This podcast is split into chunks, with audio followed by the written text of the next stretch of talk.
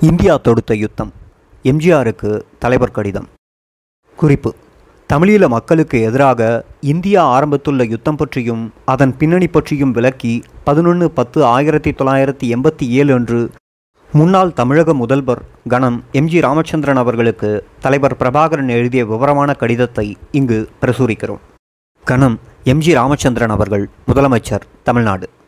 எனது அன்பிற்குரிய அண்ணன் அவர்களுக்கு. தமிழீழத்தில் சமாதானத்தை நிலைநாட்டி யுத்த நிறுத்தத்தை பேணி தமிழ் மக்களை பாதுகாக்கும் நோக்குடன் இங்கு வந்த இந்திய இராணுவம் இன்று ஸ்ரீலங்கா ஆயுதப்படைகளுடன் ஒன்று சேர்ந்து ஈழத் தமிழ் மக்களுக்கு எதிராக ஒரு யுத்தத்தை ஆரம்பித்துள்ளது. இனவரி பிடித்த ஜெயபர்த்தனாவால் ஆரம்பிக்கப்பட்ட தமிழின படுகொலையை இந்திய இராணுவம் தொடர்ந்து செய்வதை தமிழின பற்றுடைய தமிழ் தலைவர்கள் எவரும் அனுமதிக்க முடியாது. அமைதி காக்க வந்த இந்திய இராணுவம் இன்று எமக்கு எதிராக ஒரு யுத்தத்தை தொடுத்திருக்கின்றது. இனவெறியன் ஜெயபர்த்தனாவிடமிருந்து தமிழ் மக்களை பாதுகாப்போம் என உறுதிமொழி கூறி வந்த இந்திய அரசு ஜெயபர்த்தனாவுடன் கைகோர்த்து நின்று தமிழ் மக்களின் பிரதிநிதிகளாகிய எம்மை வேட்டையாடி அழித்து வருவதையும் இன்று ஈழத்தமிழ் மக்கள் எதிர்கொள்ளும் மிகவும் ஆபத்தான நெருக்கடியையும் இவற்றின் உண்மையான பின்னணியையும் உங்களுக்கு இங்கு எடுத்து விளக்க விரும்புகின்றேன். ஏனென்றால் இங்குள்ள உண்மை நிலையை இந்திய அரசு திட்டமிட்டு இருட்டடிப்பு செய்கிறது. இந்தியாவின் வெளிவிவகார அமைச்சு ஒருபுறம் இந்திய அரசின் கட்டுப்பாட்டுக்குள் இங்குள்ள மக்கள் தொடர்பு சாதனங்கள் மறுபுறமாக மிகவும் கீழ்த்தரமான பொய் பிரச்சாரத்தை தமிழீழ விடுதலை புலிகளுக்கு எதிராக கட்டவிழ்த்து விடுகின்றன. இந்திய அரசு எமக்கு எதிராக இவ்விதம் திட்டமிட்ட விஷமத்தனமான பிரச்சாரம் செய்து வருவதால் தமிழ்நாட்டு மக்கள் பெரிதும் குழப்பமடைந்துள்ளார்கள். ஆகவேதான் உண்மை நிலையை தமிழக தலைவர்களுக்கும் தமிழக மக்களுக்கும் எடுத்து கூறும் நோக்குடன் இக்கடிதத்தை உங்களுக்கு எழுதுகிறேன். இந்திய இலங்கை ஒப்பந்தம் அவசர அவசரமாக செய்து கொள்ளப்பட்டதும் அது பற்றி ஈழத்தமிழ் மக்களையோ அல்லது அவர்களது பிரதிநிதிகளாகிய எம்மையோ கலந்தாலோசிக்கவில்லை என்பதும் இன்று உலகறிந்த உண்மை. கபடத்தனமாக என்னை டெல்லிக்கு அழைத்துச் சென்று அழுத்தங்கள் போடப்பட்டன. ஆனால் நான் ஒப்பந்தத்தை ஏற்றுக்கொள்ள மறுத்தேன். இந்த சூழ்நிலையில்தான் பாரத பிரதமர் அவர்கள் என்னை அழைத்து எமது சந்தேகங்களை கேட்டறிந்து எனக்கு சில உறுதிமொழிகளை தந்தார். குறிப்பாக எமது விடுதலை போராளிகளினதும் மக்களினதும் பாதுகாப்பு சம்பந்தமாக உறுதிமொழிகள் தரப்பட்டன. நாம் இந்த ஒப்பந்தத்தை ஏற்றுக்கொள்ளாத போதும் இந்த ஒப்பந்தம் ஈழத்தமிழ் மக்களின் நலன்களை பேணுவதாக அமையும் பட்சத்தில் அதன் அமலுக்கு இடையூறாக இருக்க மாட்டோம் என இந்திய அரசுக்கு வாக்களித்தோம். இந்த வாக்குறுதிக்கேற்ப நாம் எமது ஆயுதங்களையும் கையளித்தோம். இந்த ஆயுத கையளிப்பு சம்பந்தமாக நான் ஒரு விஷயத்தை இங்கு குறிப்பிட விரும்புகிறேன். அதாவது வளமையாக போரில் ஈடுபட்டிருக்கும் இரு சாராரும் பேச்சுக்களை நடத்தி ஒரு தீர்வு திட்டத்தை உருவாக்கி அத்தீர்வு திட்டம் அமலாகும் போதுதான் ஆயுதங்களை ஒப்படைப்பது உலக நாடுகள் ஏற்றுக்கொண்ட மரபு. ஆனால் எமது போராட்டத்திற்கு பின் எந்தவொரு தீர்வு திட்டமும் உருவாகுவதற்கு முன்னர் ஆயுதங்களை கீழே போடுமாறு நாம் நிர்பந்திக்கப்பட்டோம். ஆகவேதான் நாம் எமது ஆயுதங்களை கையளித்தபோது எமது போராளிகளினதும் மக்களினதும் பாதுகாப்பு என்ற முக்கிய பொறுப்பை இந்தியாவிடம் கையளித்தோம். இந்த ஒப்பந்தம் கைச்சாந்தாகி ஆயுதங்கள் கையளிக்கப்பட்டு போர் நிறுத்தத்திற்கு நாம் இணங்கியதை அடுத்து ஜெயவர்த்தன அரசு மேற்கொண்ட நடவடிக்கைகளும் அதனை கண்டும் காணாதது போல் இருந்த இந்திய அரசின் மெத்தன போக்கும் தமிழ் மக்களின் நலன்களை வெகுவாக பாதித்திருக்கின்றன. பல்லாயிரக்கணக்கான தமிழ் அகதிகள் தமது சொந்த கிராமங்களுக்கு திரும்ப இயலாமல் முகாமிற்குள் முடங்கி கிடக்க அவ்வேளை சிங்கள மக்கள் தமிழ் கிராமங்களில் அவசர அவசரமாக குடியேற்றப்பட்டனர். ஒப்பந்தத்தின் பிரகாரம் முகாமுக்குள் இருக்க வேண்டிய சிங்கள இராணுவத்தினர் ரோந்தில் வெளிக்கிளம்பி தமிழ் மக்களின் மீது அட்டூழியங்கள் புரிந்து வந்தனர். இதற்கிடையில் சிங்கள காவல் நிலையங்கள் தமிழ் பகுதிகளில் அவசர அவசரமாக நிறுவப்பட்டன. இடைக்கால அரசு ஒன்றை நிறுவுவதை ஒத்திப்போட்டுவிட்டு சிங்கள அரசு நிர்வாகத்தை தமிழ் பகுதிகளில் நடைமுறைக்கு கொண்டுவரும் நடவடிக்கைகளை ஜெயவர்த்தன அரசு துரிதப்படுத்தியது. ஒப்பந்தம் கைச்சாந்திடப்பட்டதை அடுத்து ரோ எனப்படும் இந்திய உளவு ஸ்தாபனம் தமிழ்நாட்டிலிருந்து சமூக விரோத செயல்களில் ஈடுபட்டு கொண்டிருந்த டெலோ பிளாட் இபிஆர்எல்எஃப் மற்றும் இஎன்டிஎல்எஃப் போன்ற அமைப்புகளுக்கு அவசர அவசரமாக ஆயுதங்களை கொடுத்து தமிழீழத்திற்கு அனுப்பி வைத்தது.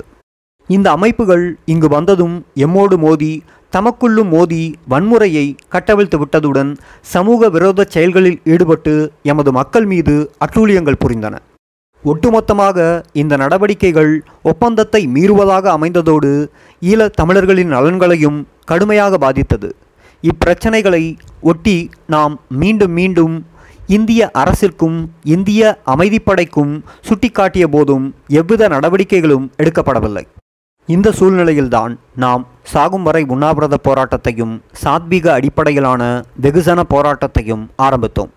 திலீபன் நீராகாரம் கூட அருந்தாது. மரண நோன்பை ஆரம்பித்து ஒன்பதாவது நாள் அவன் சாவின் விளிம்பை நெருங்கிக் கொண்டிருந்த சமயம் கொழும்பிலுள்ள இந்திய தூதுவர் தீக்ஷித் யாழ்ப்பாணம் வந்து எம்முடன் பேச்சுக்களை ஆரம்பித்தார். இடைக்கால அரசை உடன் அமைத்தால்தான் தமிழர்கள் எதிர்கொள்ளும் பிரச்சனைகளை தீர்க்கலாம் என்று கூறி அவர் இடைக்கால நிர்வாக பிரதிநிதித்துவம் பற்றி எம்மோடு மீண்டும் பேச முயற்சித்தார். எமக்கு வாக்குறுதி அளித்த திட்டத்திற்கு மாறாக திரு தீக்ஷித் புதிய யோசனைகளை தெரிவித்தார்.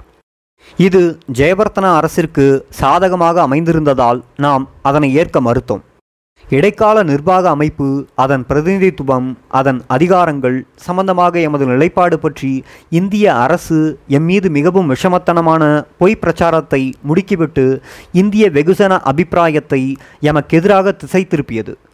ஆகவே இந்த விவகாரங்கள் பற்றிய முழு விவரங்களை உங்களுக்கு எடுத்து கூற விரும்புகிறேன். இடைக்கால நிர்வாக அரசு ஒன்று உருவாக்கப்படும் என்றும் அதன் நிர்வாக சபையில் எல்டிடிஇக்கு பெரும் பங்கு வழங்கப்படும் என்றும் பாரத பிரதமர் எமக்கு உறுதியளித்திருந்தார்.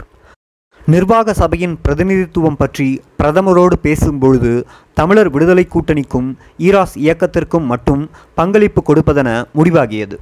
இந்த பேச்சுக்களின் போது தமிழ்நாட்டு உணவு அமைச்சர் திரு பன்ருட்டி எஸ் ராமச்சந்திரனும் பிரசன்னமாக இருந்தார். பிளாட் டெலோ இபிஆர்எல்எஃப் இஎன்டிஎல்எஃப் போன்ற அமைப்புகள் கிரிமினல் கோஷ்டிகள் என்றும் தமிழ்நாட்டில் இவர்கள் புரிந்த மக்கள் விரோத செயல்கள் பற்றியும் திரு. ராமச்சந்திரன் பிரதமருக்கு விளக்கினார்.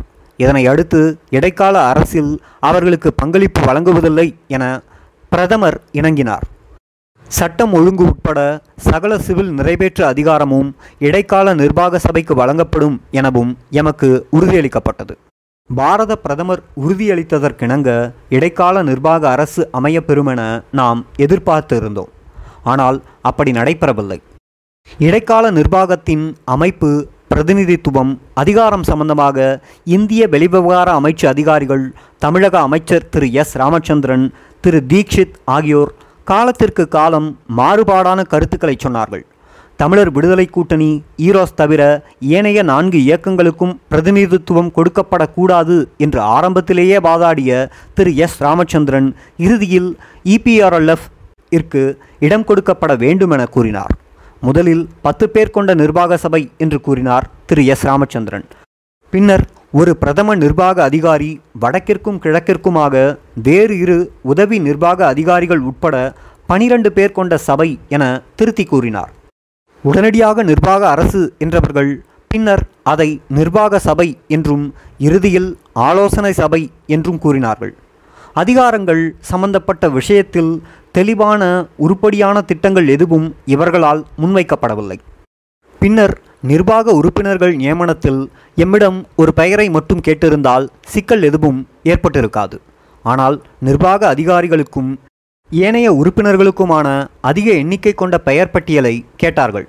நாம் வரிசைப்படுத்திய அடிப்படையில் பெயர் பட்டியலை கொடுத்தபோதும் தாம் விரும்பியவாறு நிர்வாக உறுப்பினர்களை தெரிவு செய்யும் வாய்ப்பு ஜெயவர்த்தனாவிற்கு அளிக்கப்பட்டதே தவிர நாம் விரும்பியபடி உறுப்பினர்களை தெரிவு செய்யும் உரிமை எமக்கு தரப்படவில்லை. இதனால் பிரச்சனைகள் எழுந்தன. இடைக்கால அமைச்சரவை அமைக்கும் விடயம் இழுபறிப்பட்டு வந்த காரணத்தால் மற்றும் இந்திய பிரதமர் கொடுத்த வாக்குறுதிகளுக்கு மாறாக திரு ராமச்சந்திரனும் திரு தீக்ஷித்தும் மாற்று திட்டத்தை திணிக்க முயன்றதாலும் எமது பிரச்சனைகள் மேலும் விரிவடைந்தன. இந்தியா எமக்களித்த வாக்குறுதிகளை பேணி காலம் தாழ்த்தாது காரியங்களை செய்திருந்தால் எமது திலீபன் உயிர் பிழைத்திருப்பான். அத்தோடு இன்றைய நெருக்கடி நிலையும் உருவாகியிருக்காது. அடுத்ததாக எமது இரு பிராந்திய தளபதிகள் உட்பட பனிரெண்டு போராளிகள் மரணிக்க நேர்ந்த சம்பவமானது இந்திய அரசிற்கு மாறாத வடுவை ஏற்படுத்தி விடுதலை புலிகளுக்கும் இந்தியாவிற்கும் மத்தியில் ஒரு கூர்மையான வேறுபாட்டை உண்டு பண்ணியதாக சொல்ல வேண்டும். இந்தியாவின் அசிரத்தையான போக்கினாலும் ஜெயவர்த்தனாவை திருப்திப்படுத்தினால் போதுமென்ற நிலைப்பாட்டினாலும் எமது முன்னணி போராளிகளின் உயிர்களை பலி கொடுத்தோம் இந்த நேரத்தில் இந்தியாவை நம்மோடு மோத வைக்க வேண்டுமென்ற ஜெயபர்த்தனாவின் சூத்திரதார ராஜதந்திரம் வெற்றியளித்ததென்றே சொல்ல வேண்டும். பொது மன்னிப்பு அளிக்கப்பட்ட போராளிகளையும் தளபதிகளையும் சிங்கள இராணுவம் கைது செய்து தடுப்பு காவலில் வைத்தது ஒப்பந்தத்திற்கு முரணான காரியமாகும். அதுவும் இல்லாமல் அவர்களை கொழும்புவிற்கு கொண்டு சென்று சித்திரவதை செய்து கொல்லுவதற்கு ஜெயபர்த்தன அரசு திட்டம் தீட்டியது. இந்திய அமைதிப்படையின் முகாமில் இந்திய இராணுவத்தின் கண்காணிப்பில் இவர்கள் வைக்கப்பட்டிருந்தார்கள்.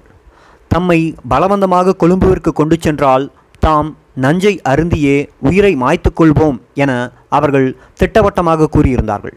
இந்த இக்கட்டான சூழ்நிலையில் இந்தியா தலையிட்டு போராளிகளையும் தளபதிகளையும் விடுவித்திருக்க வேண்டும். தமிழீழ மக்களின் நலனில் உண்மையான அக்கறை இருந்திருந்தால் இந்தியா கட்டாயமாக இதை செய்திருக்க வேண்டும். ஆனால் நாம் முயற்சித்தோம் முடியவில்லை என்று திரு தீக்ஷித் கூறினார். இந்த விடயத்தில் இந்தியா உறுதியான கண்டிப்பான நிலைப்பாடு எடுத்து ஜெயவர்த்தனாவின் மீது அழுத்தம் போட்டிருந்தால் இந்த அநியாயமான சாவுகள் நிகழ்ந்திருக்காது. ஆனால் இந்திய அரசு அப்படி செய்யவில்லை. அதனால் எமது மக்களையோ எமது போராளிகளையோ இந்திய அரசு பாதுகாக்கும் என்ற நம்பிக்கையை இந்த சோகச் சம்பவம் மாற்றிவிட்டது. எமது தளபதிகளும் போராளிகளும் அநியாயமாக கொலையுண்ட சம்பவத்தின் எதிரொலியாக தமிழீழம் எங்கும் வன்முறை சம்பவங்கள் தலை தூக்கின. இன மோதல்கள் வெடித்தன. இந்த வன்முறை முயற்சிகளுக்கு நாம் தான் காரணம் என்றும் நாம் ஒப்பந்தத்தை முறிக்க முயன்றதாகவும் இந்தியா எம் மீது அபாண்டமான பழிகளை சுமத்தியது. இதனைத் தொடர்ந்து கொழும்பில் இந்திய பாதுகாப்பு மந்திரி திரு பந்த் இந்திய தூதுவர் திரு தீக்ஷித் இந்திய இராணுவ தளபதி திரு சுந்தர்ஜி ஆகியோர் ஒருபுறமும் ஜெயபர்த்தனா அதுலத் முதலி மறுபுறமுமாக விடுதலை புலிகளை ஒழித்து கட்டும் ஒரு சதி திட்டத்தை உருவாக்கினர்.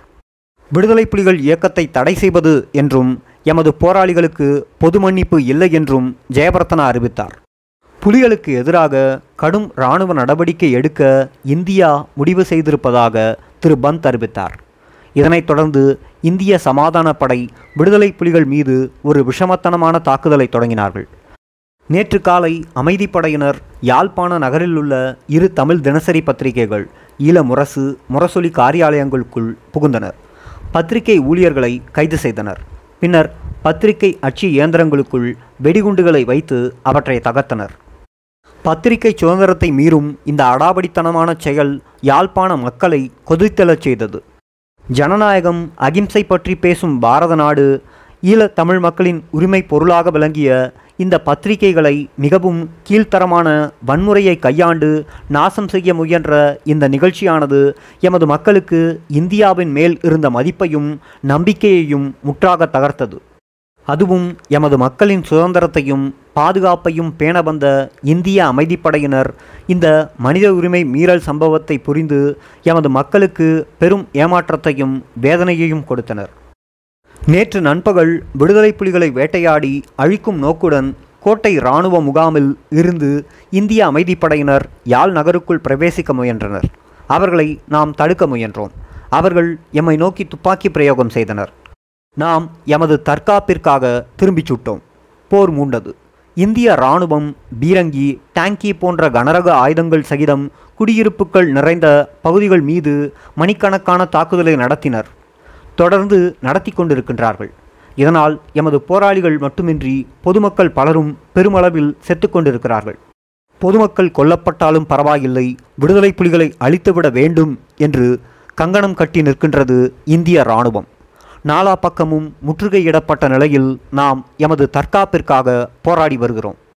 உயிருடன் கைதாகி அவமானப்பட்டு சாவதை விட போராடி இறப்பதே மேலானது என்ற லட்சியத்துடன் நாம் துப்பாக்கி ஏந்தியுள்ளோம்.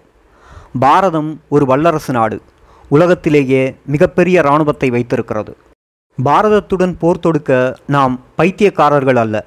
ஆனால் பாரதம் எம்மோடு போர் தொடுத்து எம்மை அழிக்க முயல்கிறது. ஆயிரக்கணக்கான எமது போராளிகளை அழிக்க வேண்டுமானால் பல்லாயிரக்கணக்கான பொதுமக்களை குன்று குவிக்க வேண்டும். விடுதலை புலிகள் மக்களில் இருந்து வேறுபட்டவர்கள் அல்ல. விடுதலை புலிகள் ஒரு மக்கள் இயக்கம். புலிகள்தான் மக்கள் மக்கள்தான் புலிகள். ஆகவே பாரதம் எமது மக்களுக்கு எதிராகவே ஒரு அநீதியான யுத்தத்தை தொடுத்திருக்கிறது. ஜெயவர்த்தன அரசு நடத்தி முடித்த யுத்தத்தை இப்போது பாரதம் தொடர்கிறது.